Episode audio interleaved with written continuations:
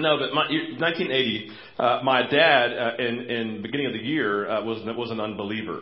Uh, we had, um, I think I'd gone to church twice. I think I was six years old in 1980, and my, we had, um, and I turned seven that year, and so we've, we've been to church twice. I, I literally remember the very first time I ever went to a church. I'm like, what is this right it was weird and and so my dad not a believer and and and and, and so in 1980 uh, he got saved.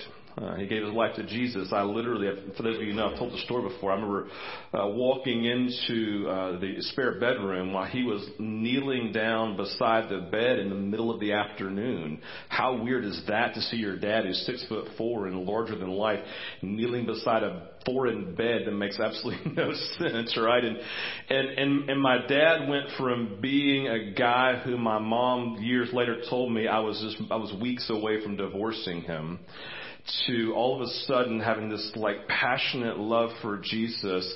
And my dad went from being someone who I, who, who like, I, my dad, my dad loved me, but my dad went from being one guy to literally being completely some, completely someone different. Like the, the, the, the, the it was like, they talk about in those radical conversions. You've heard those stories, right? And, and that was my family. My dad had one of those, like, he was living this life and then he lived this life. And that was the first year my dad, if you ever went through Hembry Hills uh, neighborhood, my dad that Christmas, said God's telling me to write the true meaning of Christmas in on this massive like like seven by ten board, and so he wrote John three sixteen and said the real meaning of Christmas. We stuck it in our front yard, right? It's like who is this guy? I mean, and he was like passionate about fishing, like say passionate, like he would he would he would think about and talk about and, and fish all every week, right? And I forget he stood before our church one Sunday morning several years later and said, "God's telling me fishing's an idol, and I'm giving it up." And I'm like, "Who is this guy?" And don't do that, Dad. It's a bad idea, right? But it was like one of these things where it's like my dad had this radical, I mean, radical, and literally my my mom talked about. It. I mean, who experiences it more than your spouse, right? He she just went. He just went from being this guy who I was willing ready to divorce this guy that I loved. And I was like, that's just amazing, right? And so my dad then walked with Christ and had a great, great life experience. We became part of this church. And, and then like so many people in life, my dad got burned by the church. Like there was like, here's a radical conversion, life and love with Jesus and this experience happened in the church of maybe some level of um, kind of a, a spiritual elitism. I'm sure none of you have ever experienced that in church. Spiritual, the spiritual elites, right?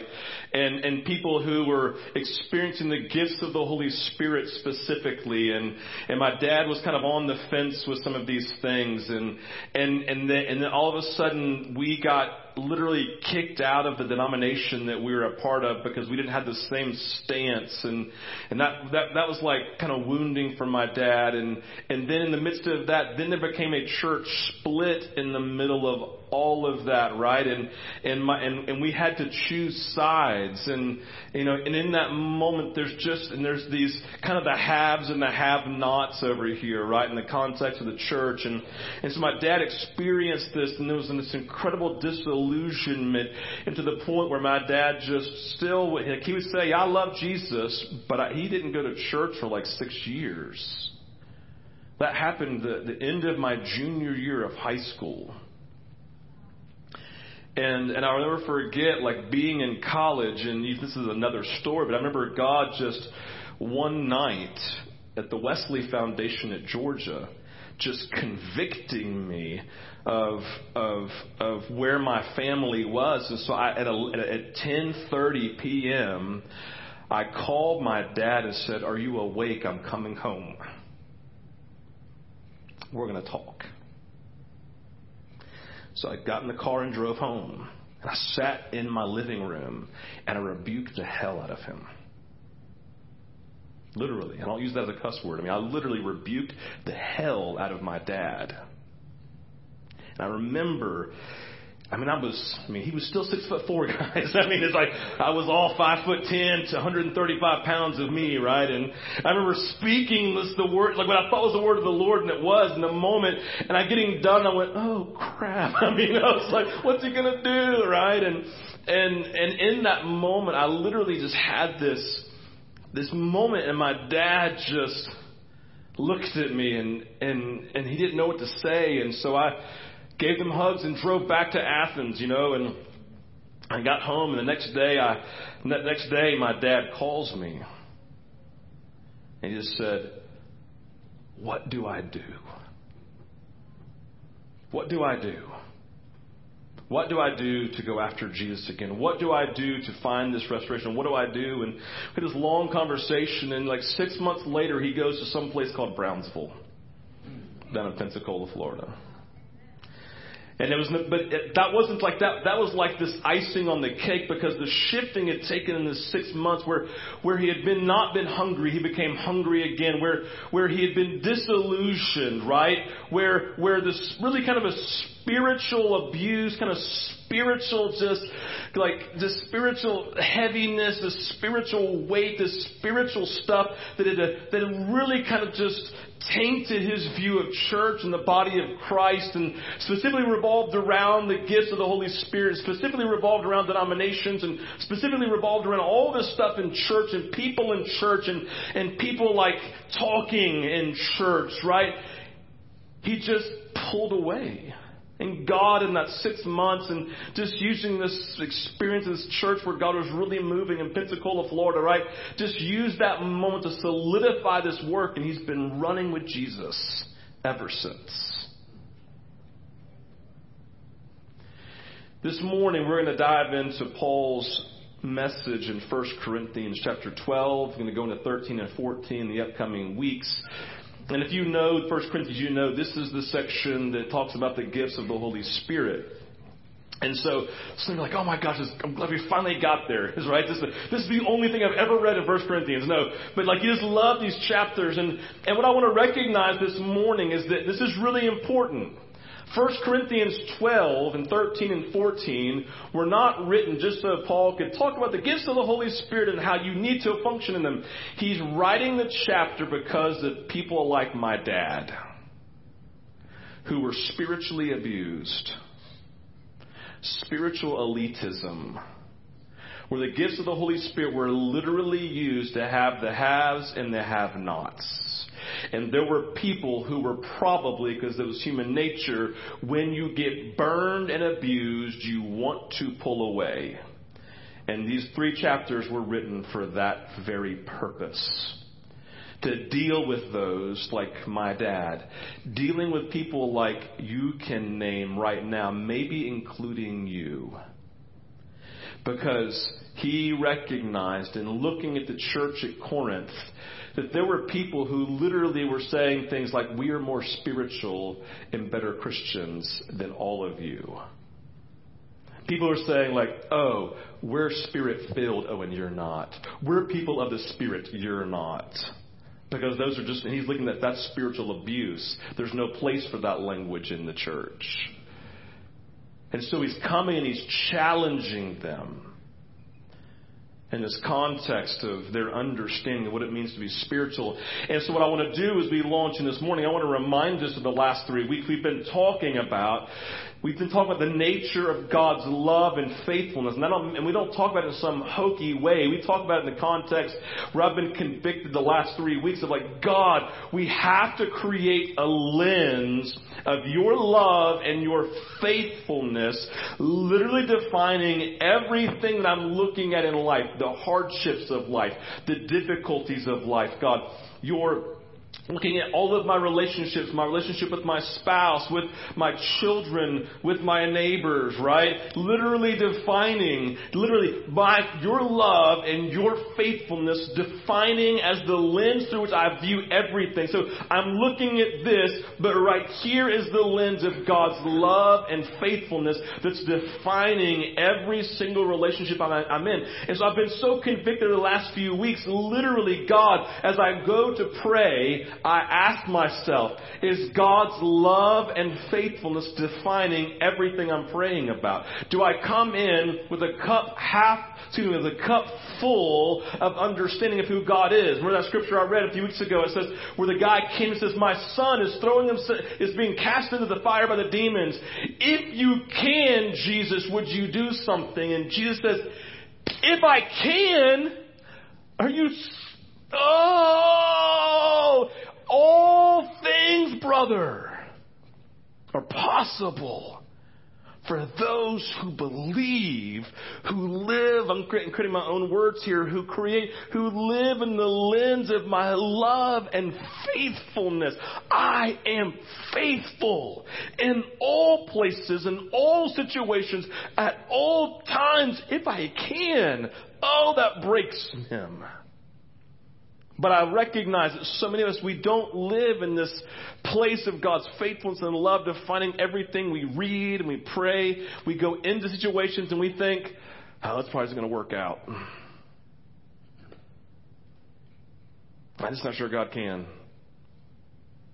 And so we live in this place. And so last week, we looked at 1 Corinthians chapter 10, and we said, Paul comes, remember, he names all this, the, the primary sins that were affecting Corinth in the Corinthian church.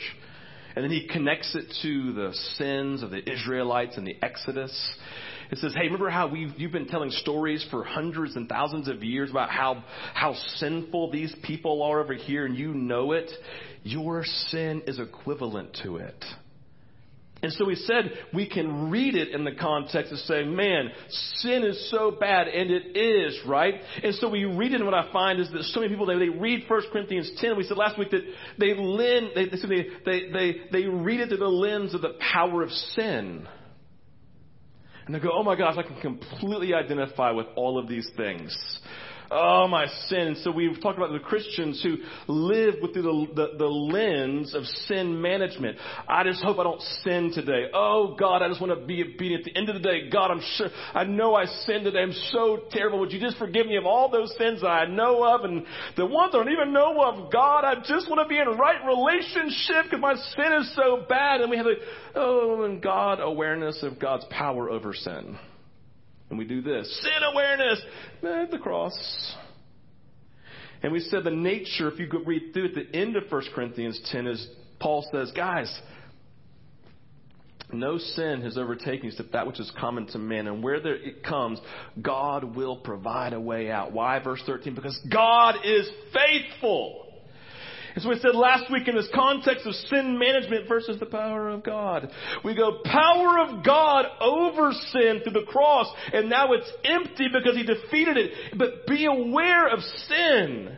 And so this nature then says that this, this God lens, this God consciousness, this God being faithful and kind and powerful and loving must overwhelm this, be the defining lens through which we view everything in life, including sin. And so this nature then as we dive into 1 Corinthians chapter 12 is that God is faithful, God is kind, God is loving, and God will right wrongs. He will correct the wrong direction a ship is going. He takes the tillers says, no, we're going this way because I love you. Yes, God. Thank you that you're so faithful. I knew I was going the wrong direction. North Star, couldn't even find it, right? Thank you. That's what he does. He is faithful. He is kind. He is loving. He is compassionate. He is moving. He's saying, be the lens. Let me be the lens through which you view life. Now let's use that lens to look at your ignorance and the spiritual gifts. Have your Bibles turn to 1 Corinthians chapter 12, starting in verse 1. You can look on the screen if you do not have a Bible. Feel free to use your Bible app. It does highlight on your Bible app, so feel free to use that. Verse 1, chapter 12, 1 Corinthians. Now, leaving the previous argument, let's go to the next one. Now. About the gifts of the Spirit, brothers and sisters, I do not want you to be uninformed. I prefer the word ignorant because ignorant is another word. It just sounds, it just sounds better than uninformed. No, you're just ignorant, right? I just love that word, right? You to be, uh, don't, don't want you to be uninformed or ignorant. You know that when you were pagans, somehow or other, you were influenced, led astray to mute idols. He's basically making fun of them, saying, I don't know how you were actually led by things you can't speak, but somehow you were, right? So you said you were led by and astray by mute idols. Verse 3, therefore, I want you to know that no one who is speaking by the Spirit of God says, Jesus be cursed, and no one can say, Jesus is Lord, except by the Holy Spirit. So as we begin, let me give you a backdrop of Paul's message. Within the Corinthian church, the gifts of the Holy Spirit, listen, are breeding a level of competition. There's competition, it's tarnishing the expression and the beauty of the gifts of the Holy Spirit within the community. We'll look much more at the gifts coming up, but just recognize that when you give your life to Jesus, the Holy Spirit, as Jesus comes into you and He brings presence. Like, I don't know about you, but my favorite people in the world are the ones who bring me presents, right? Like, you come to my house, bring me a gift, I'll love you forever, right? And so the Holy Spirit comes, He says, I have gifts, I have presents for you to unwrap that specifically are geared towards me moving through you, right? I want to empower you. I'm bringing gifts to empower you for ministry. Right? So my buddy Drake right here, my neighbor. Drake, raise your hand. Thank you.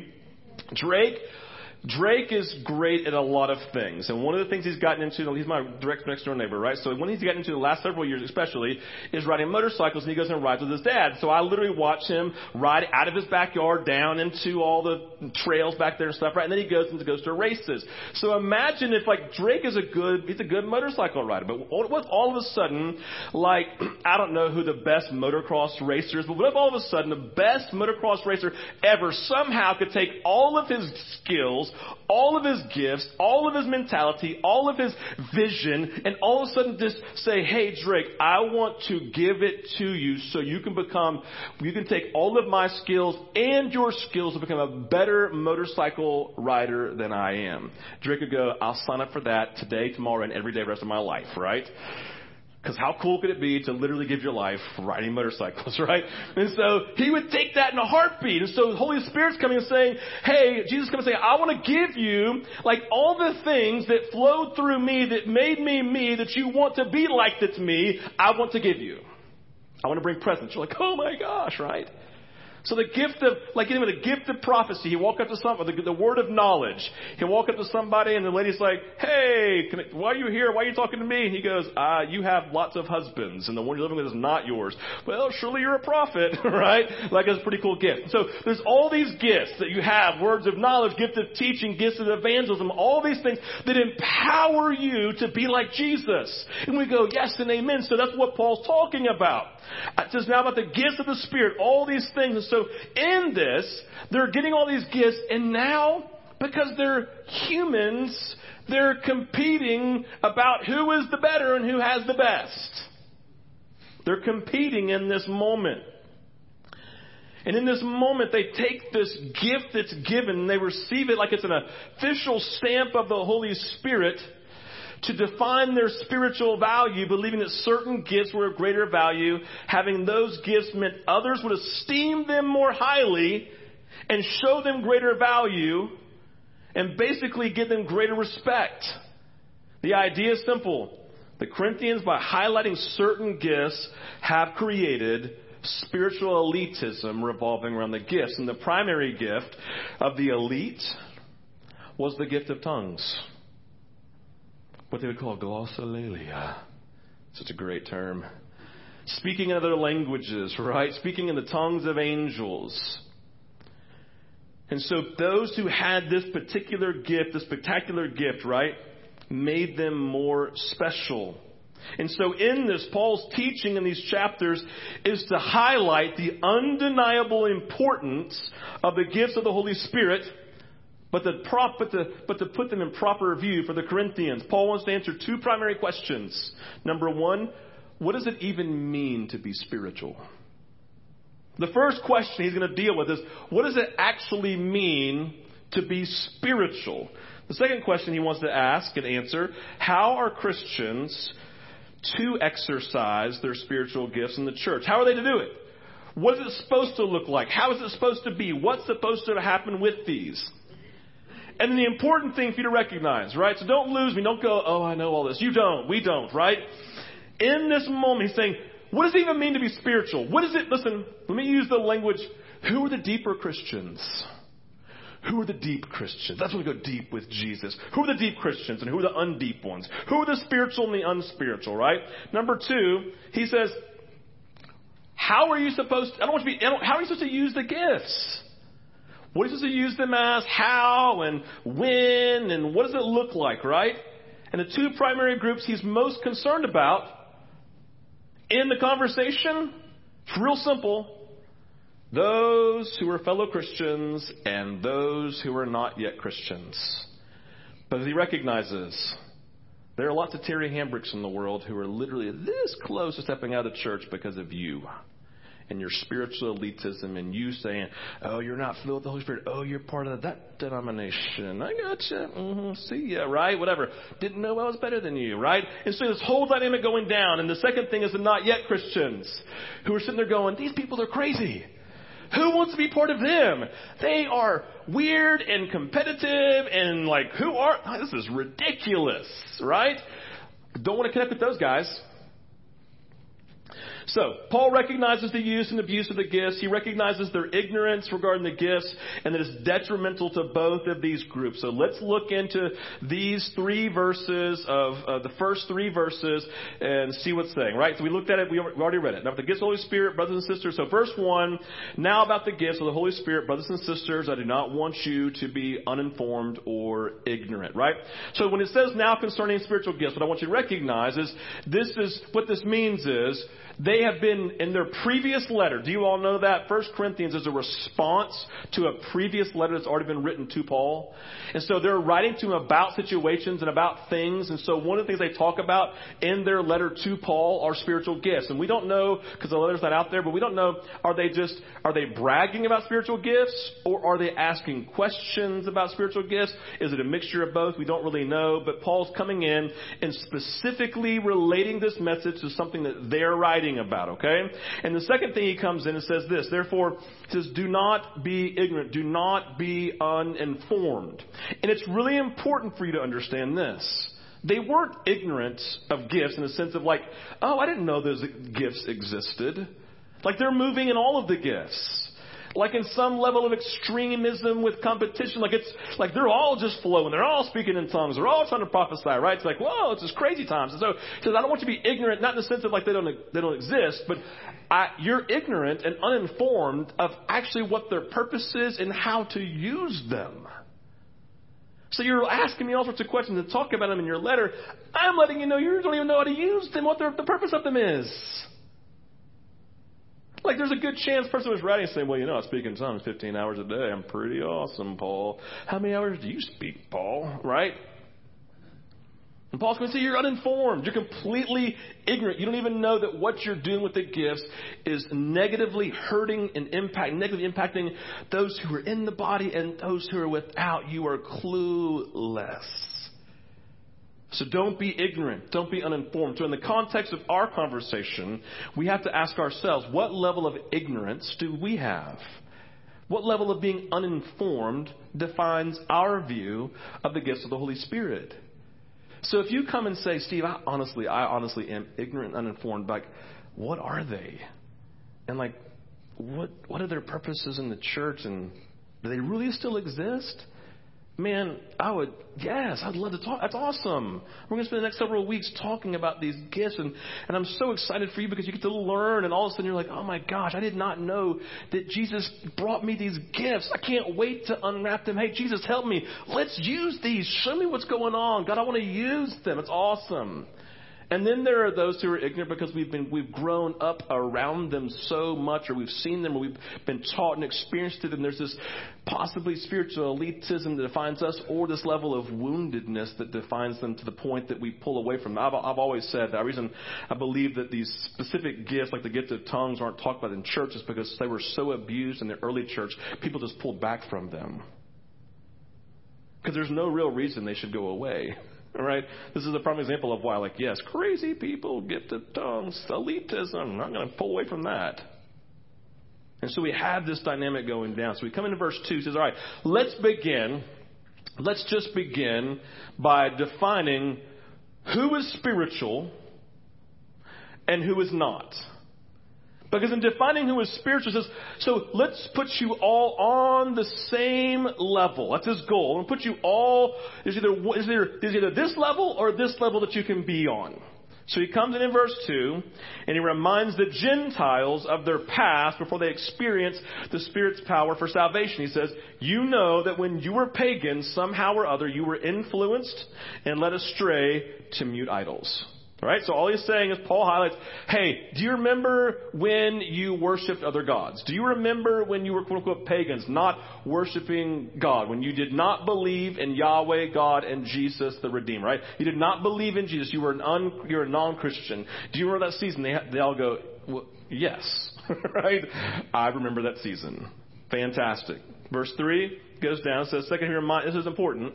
Now, I will say there's lots of, there's kind of like lots of different, uh, there's like seven or eight or ten different views of what verse 3 actually means. So I'm going to pull one out that I feel like fit the best. And there are lots of others, and they're kind of all, but they're all kind of tied into the same meaning. In this, he basically was reminding, I believe, the Jews of their past. He says, I want you to know that no one who is, uh, yeah, I want you to know that no one who is speaking by the Spirit of God says Jesus be cursed. But I want you recognize in the early church you had Gentiles and Jews together as in one, right? And so he's looking and saying, you're not the hook either, guys. Like you were, like you said that you were spiritual because you were there, you know, children of Abraham, but you were saying be cursed to Jesus. You didn't believe in him, you hated him. And so you're no different than the Gentiles. You were separated from God because of your lack of belief in Jesus. And so what I want you to recognize, both the Jew and Gentile were in the same boat. You did not believe in Jesus. You were both separated from Jesus. The Holy Spirit did not dwell in either of you. And you were in the same boat. Jew and Gentile in the same boat, just coming from different families. Different families, same destination. Well, where we are, both of us come to the same place. Hey, right?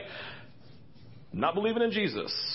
So Paul's coming in naming there. So the first person is those who do not believe in Jesus. And then he comes in in verse 3 and says, And no one can say Jesus is Lord except by the Holy Spirit. And here's where we come. Here's the interesting piece about spirituality. Basically, what Paul is saying is this: there are though there are two types of people: those who are pagans and say they don't believe in Jesus, and then there are the spiritual who say Jesus is Lord. And, and here's the point. You gotta recognize, put it in culture. You can go, well, Jesus is Lord, right? And you're like, that's just so easy. But this was a definitive phrase in the culture. For them to say Jesus is Lord is to renounce every other spiritual being that they had worshipped, right? Is to literally go to be anti, to be, to be um, like anti-culture in the area of their religion that defined everything in culture and saying Jesus is Lord is saying, I'm hopping on this boat and I know it's going to cost me my life. No one just said it to say it. They said it to mean this is now the defining characteristic of my life. Like you have to put the weight and the gravity to it. They would say, Jesus is Lord, knowing it would probably cost them their life. Do you see the different weight between like how we say, yeah, Jesus is Lord, right? Versus Jesus is Lord. I'm willing to suffer and die for you. There's a great weight to it. It's basically this great conviction of life change, right? And so Jesus saying there are two types of people. There's two ways to look at spirituality. Pagan, separated from Jesus, therefore unspiritual, or saved as one who's proclaimed Jesus as Lord, therefore spiritual. And so what Paul is saying in the moment, he goes, for all of you who are moving in these ecstatic gifts over here and think you're better than, there's only two places, spiritual and unspiritual. And those who are spiritual are equal in the eyes of God. So get off your high horse. Get down from your elitism and recognize you are spiritual And then there is no competition in Christ of the haves and the have nots. There's not the charismatics and the non charismatics. There's not the, the Baptists and the non Baptists, the Methodists and the non Methodists. There's just the spiritual. There's no spiritual elitism. There is no elite according to Paul. This affirmation heads off any claim that some are more spiritual than others because they show evidence of having the more electrifying and quote unquote exciting gifts. Basically, Paul making a super simple assertion. You are either a pagan and unspiritual, or you are spiritual because you proclaim Jesus as Lord. And what that does is all of a sudden, we begin to look, this is important, we begin to look around the room and we say, either April is a pagan or spiritual. And she's spiritual and she's not better than, and I'm not better than her. It's why we understand the language so much more clearly. It says, Jesus says, the last shall be first and the first shall be last. I don't care if you've been a Christian all your life, or you've been a Christian for two seconds, you are equal in spirituality in the eyes of God. Doesn't that immediately knock down all of our walls of competition within the body of Christ where Paul says you are either, you must be unified or you are useless? Have you ever said something like, "Oh, those Baptists"? Oh, those Presbyterians. Or have you been with, oh, those weird charismatics, charismania? Oh, they're a tongue speaker. Weirdo. I mean, where have you stood on that? You've all, we've all made definitive statements along those lines somewhere. People have left Vintage because they think that we're weird. Right?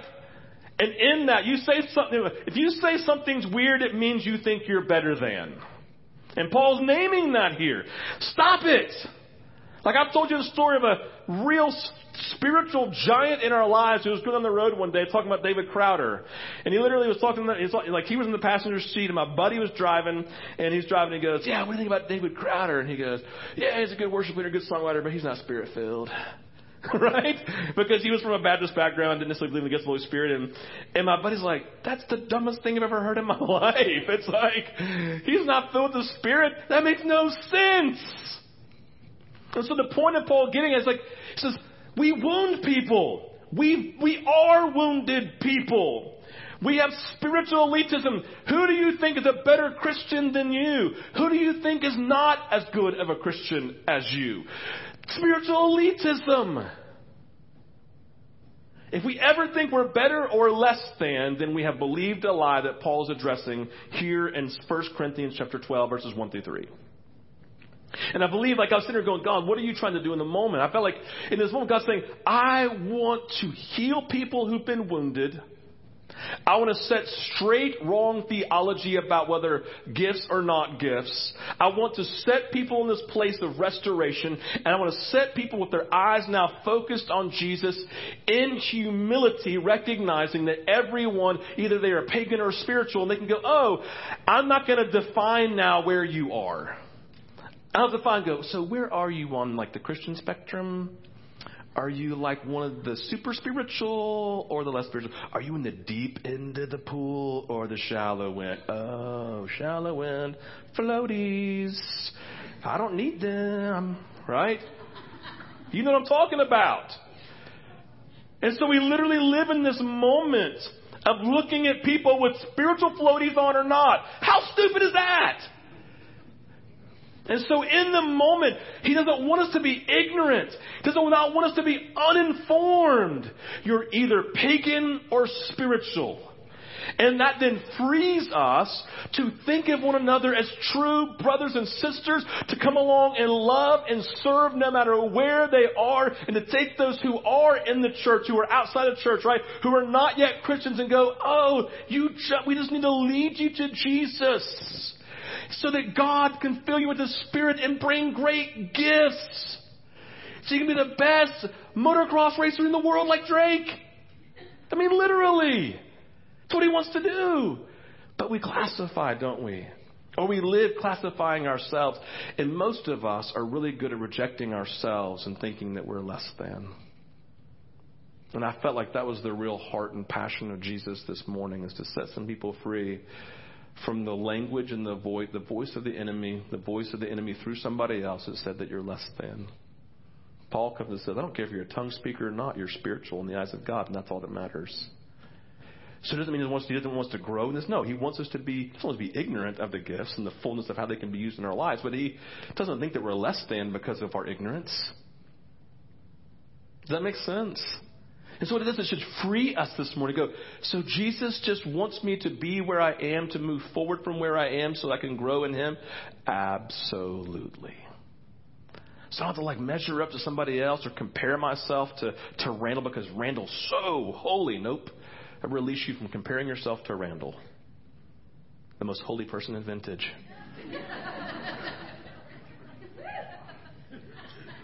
you know what I'm getting at though, right? I'm releasing you from putting people on pedestals or being on a pedestal. Just releasing you. Paul, Paul's releasing people from pedestals. He's releasing us from having to like this to people. Oh, there you are, so up there high and holy. He's like, you know, hey, how are you? Equal in the eyes of God. It's spiritual. He wants us to move, wants to move. David Garland, he was this guy who wrote one of the commentaries I read, and, and it was so interesting. He didn't do this in really, in really any other chapter, but at the end of this chapter, he's like, I felt, he felt like he just felt compelled to say, I just need to say this. I thought it was so great. I'm just going to quote it. It's up on the screen.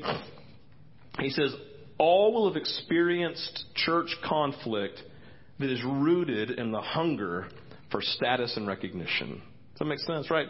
All of us will have experienced this church conflict that's related in this hunger for, for status and for recognition. Many will have been in communities where the more cerebral gifts, I think gift of teaching, gifts of wisdom, right? The cerebral gifts have become the gifts of choice and are exalted over others. Many will have witnessed a lack of kindness, a lack of kindness and inflated self importance, ill mannered. Isn't that so polite? Ill mannered. Ill mannered is bad manners, ill mannered dismissal of fellow Christians who are judged as less gifted or wrongly gifted. Paul gives specific instructions to solve a specific problem in Corinth of ignorance and spiritual elitism, but calls for Christian charity, like loving one another, preferably one, loving, preferring one another, but calls for Christian charity as the way to prevent the conflict from arising in the first place. The lens of love and faithfulness in the context of the gifts of the Holy Spirit. That God is faithful, God is kind, God is loving, and He's calling us to love one another. But do not be ignorant and uninformed about the fullness of the gifts. Let me just say unashamedly, all of the gifts are still moving the cerebral gifts, the ecstatic gifts, the gift of tongues, the gift of teaching, the gift of prophecy, and the gift of wisdom, the gift of administration, and the discerning of demonic spirits so we can pray specifically when praying for someone. Let me tell you something. If we miss one of those, then we are not as fully equipped as Jesus was. And we are completely incapable of ministering fully in the name of Jesus. And he says, No, I bring all of my gifts to all of the body, and I will give some, one to some, one to others, one to some, one to others, one to some, and they will use it as they have need, and the body will be complete and whole. Do not be ignorant of that. And there's n- and the person with the gift of administration is no less than the person who speaks in tongues 10 hours a day or the, the prophet who just sees these mysteries of God deeply and they speak, and it's like, wow, is no different than the person with the gift of wisdom who sits in a meeting and says, That's a really bad idea. Here's why. I'll be honest with you. I've said this to Randall until I'm blue in the face. The first three years of Vintage, give me 10, give me 10 gifted administrators and no prophets and I'm doing great for at least the first three years of church planting. Right? Because we, because I'm not administrative at all. We need them. Praise Jesus when they're here, right? Because prophets, they want to talk and not do. You know what I'm getting at? And so, by God, we need some doers. And so, my point is we, but you know what I'm getting at? I mean, honestly. And so, in this, what I want you to do this morning is I, we want to, I invite the worship team to come forward. I'm going to sit right here for a little bit. And So Tate has this kind of worship around me, but I just want to sit on the stool for a little bit. I'll move over at least. And I want to kind of, I want to lead us. I don't even know what it's going to look like. I was this unplanned, so y'all just give me grace in this. But I want to kind of lead us just through allowing God to wash us this morning. Wash us maybe of, of, of hurtful things that have been said I want to just allow God to wash you of really bad theology. Like, my dad had bad theology. Like he said, all the gifts died. And, he, and he's like, I hate singing in church. I think it's stupid. Right? And then God does this work, and, and then now he's like, all he talks about is, the gifts of the Holy Spirit, and I love worship, you know?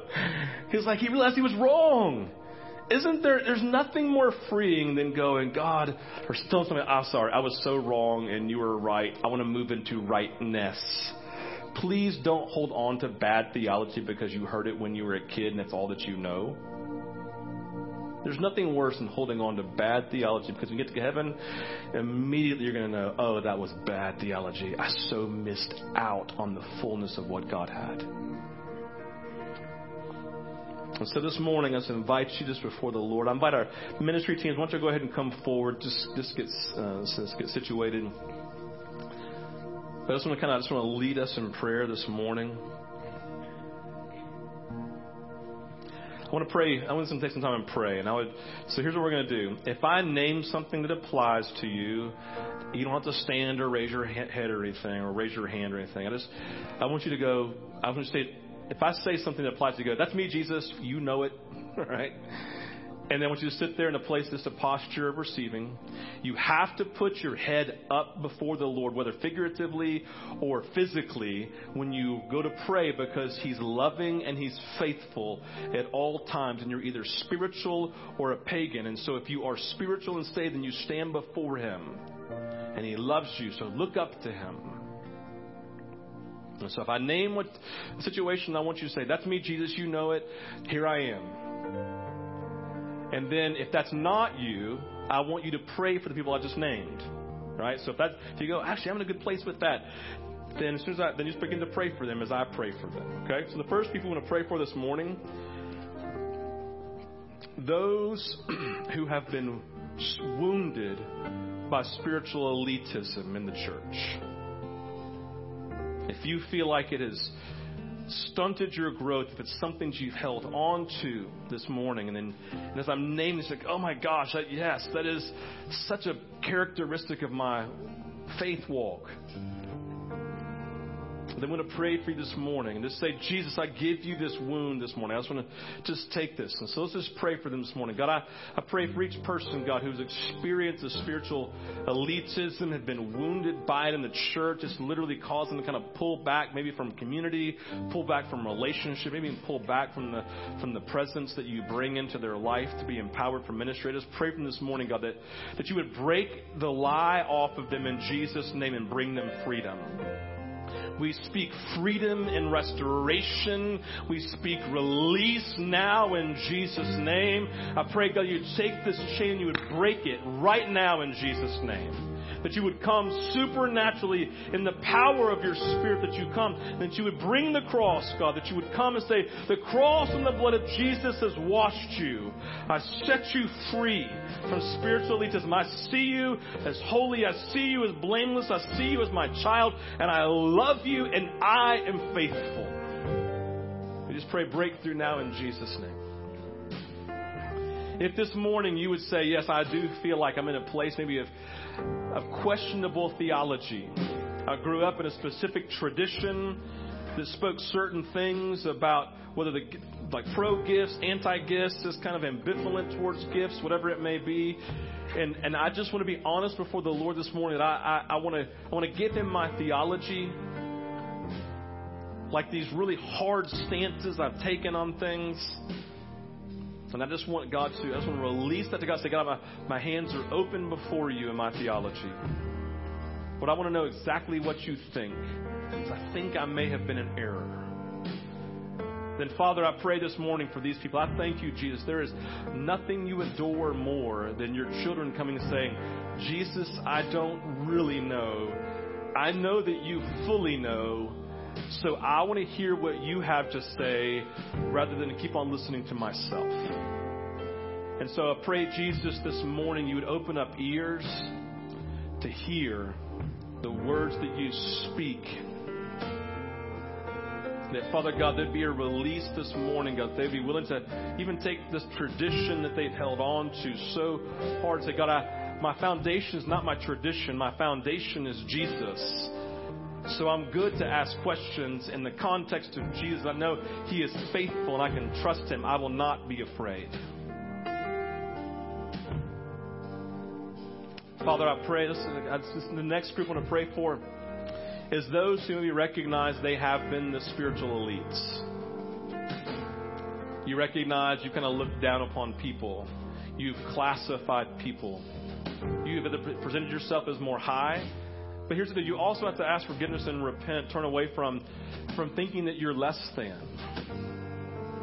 Like those are equal in the eyes of God. They're both sin thinking I'm elite or thinking that I am less than. They're both sin. They're, they're both a work of the enemy. They're both believing a lie of the enemy. So this morning is to come before the Lord and be honest about either one of those. And now, Father, we pray this morning, God, just again, for your clarifying voice to come in and speak. God, I pray for those who thought that they are less than. We release them, God to sing the song that Misty Edwards wrote Jesus, here I am, your favorite one. What are you thinking? What are you feeling? I have to know. I, I pray, Jesus, for this awakening, God, we can come confidently before you, God, recognizing that you're loving, recognizing that you are faithful. I pray for those those who recognize God, they are they do think less than. They, God, they are kind of a spiritual elitist from either camp. I, I just pray, Jesus, Lord. I, so often, God, that we get to places of arrogance and pride without even knowing it. And I just pray, God, that you would convict them this morning lovingly in your faithfulness and in your kindness and your compassion, as Paul did to the Corinthians. Say, hey, idolatry. Idolatry of self, better than somebody else. You notice it, but God is faithful. He'll provide a way out from your pride. Thank you, Jesus, because you're faithful. Just release that this morning and walk into a, a place this morning of recognizing your spirituality before Jesus. The only thing that needs to define you is your love, your love from Jesus and your love to Him.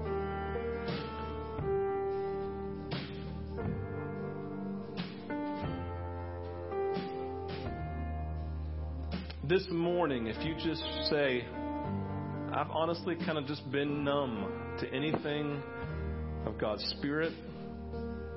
I've been kind of numb, kind of ambivalent, just disconnected from anything about being empowered for His purposes to be like Jesus. And that's you this morning. You're listening to this going, it actually, doesn't really affect me at all because I just don't really, if I'm honest, I haven't really cared about it.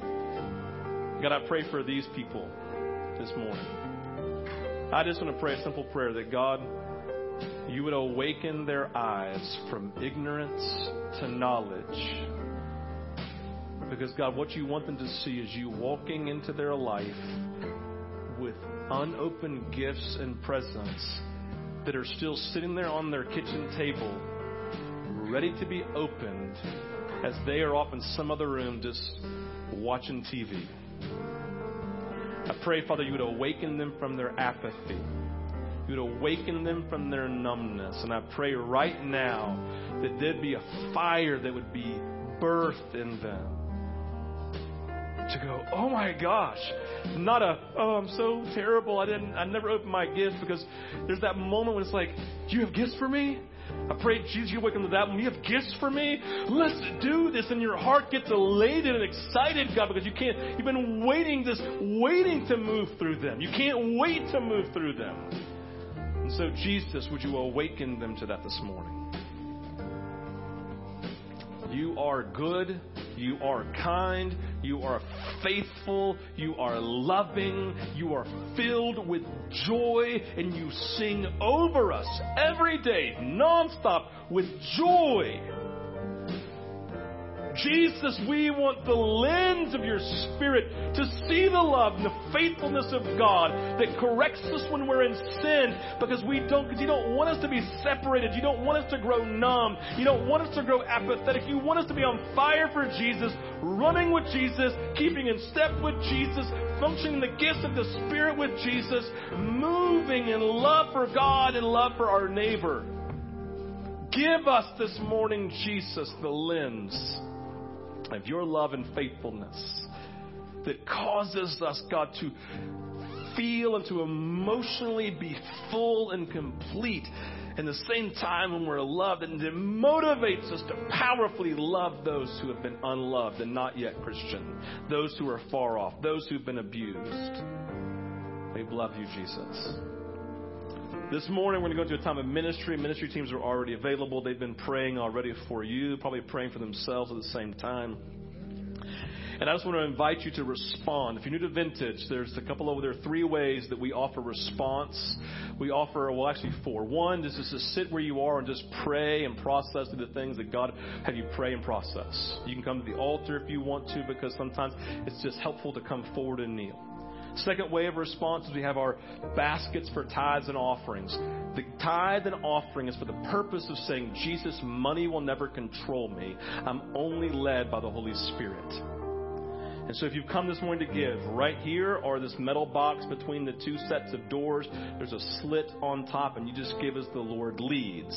And obedience to Him is an act of worship to say, Jesus, you first, everything else second. We have communion available for anyone who'd like to take communion this morning. It's celebrating who Jesus is and what He has done this morning, and the ministry teams on both sides Ministry teams are simply this they are people just like you who understand what you're going through, who God has placed here at Vintage to come alongside of you and to help you walk into the things that God has for you, whether it's praying for healing, for anything you need healing in, whether it's broken relationships, whether it's healing physically, because it is, there's a gift of healing. It's a present He wants to give every day, right?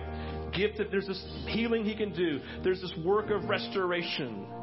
Or if you just want something, you're praying because there's not wisdom. They want to pray for wisdom for you. If you just want encouragement to come alongside have someone pray for you, he'll encourage you. If you respond to the Lord leads this morning, Tate's going to play a song of worship. When he gets done with that song, he's going to pray over us. At that moment, you're officially released to go. And, uh, and have a great rest of your day. So, with that, you respond as the Lord leads.